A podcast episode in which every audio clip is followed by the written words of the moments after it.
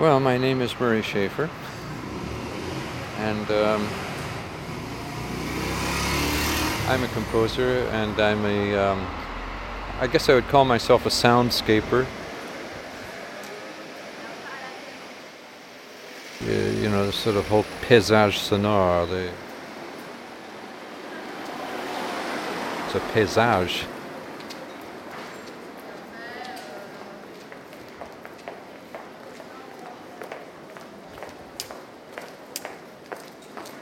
I don't know where we are, but um, if you close your eyes, then you can get an acoustic sort of impression of where you are.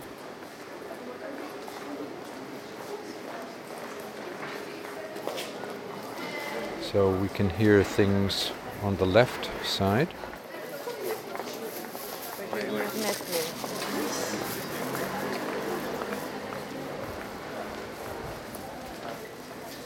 And we can hear that there's traffic on the streets.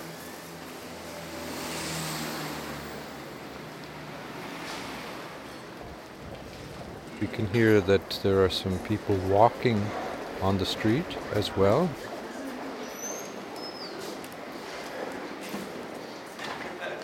Maybe, maybe one can hear, if I raise my voice, that in that direction, that's an open space.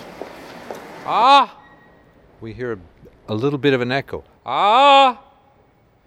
If I turn in another direction, um, probably one can hear that we're much closer to something here. There's there's a there's a shadow of some kind, um, an acoustic shadow. In fact, it's a building that's quite close, and ah, ah, that building is relatively high. I don't know whether one can detect how high it might be if I shout up in the air. Ah!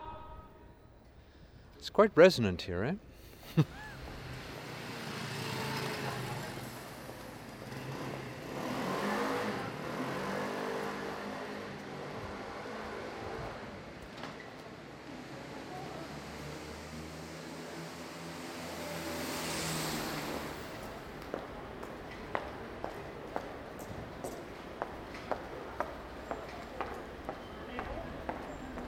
Very nice sound of a person passing by, and of course, we can tell that it's a woman from the sound without even looking at her.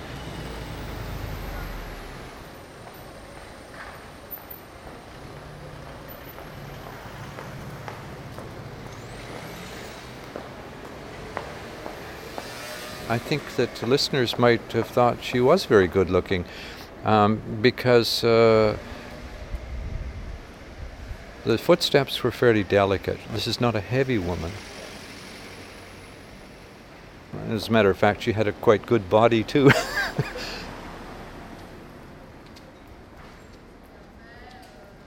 People, shoes are still instruments of um, giving off a kind of a perfume or a certain identity of yourself. You know, you're, you're, you can uh, you can hear certain kinds of shoes, especially women's shoes.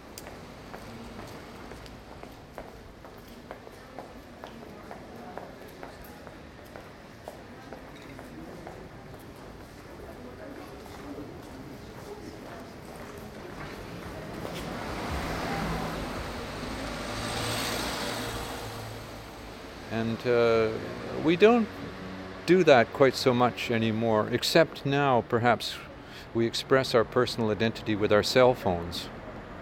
You know, that's another way. You have your own ring um, that uh, identifies uh, something, that uh, points everyone.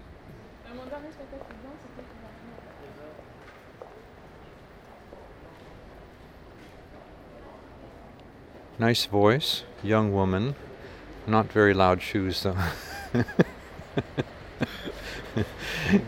you know the the uh, that that whole question of identifying yourself with sound is is an interesting one.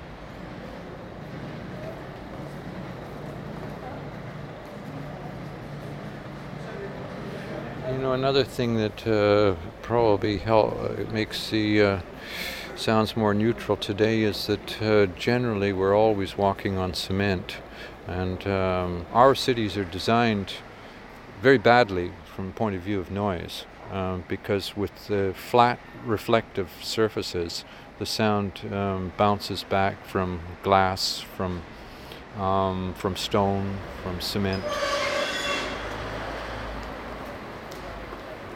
You know, the acoustics of of an ancient city would have been more muted than they are today.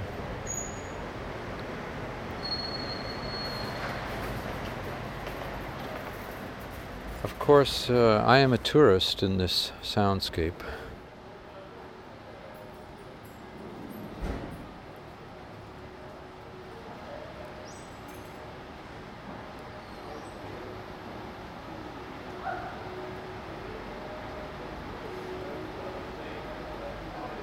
The uh, sound of the uh, church bell would be the most distant sound that we've heard since we came out here for this little walk. Um, and I, I really can't say how far away I think that is. Can you?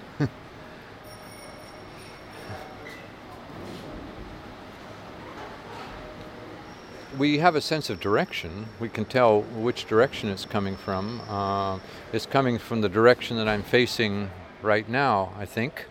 But um, it. Uh, whether whether it's as far away as a kilometer. What do you think?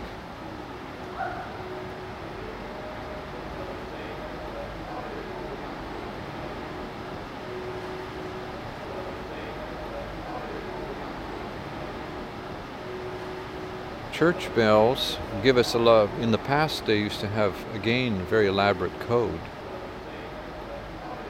There were several bells, of course, in the church uh, belfries, and um, the bells were used to signal in different ways. One kind of ringing would be for a mass, another kind of ringing would be for an emergency, a fire or uh, something of that sort, um, or a war or whatever.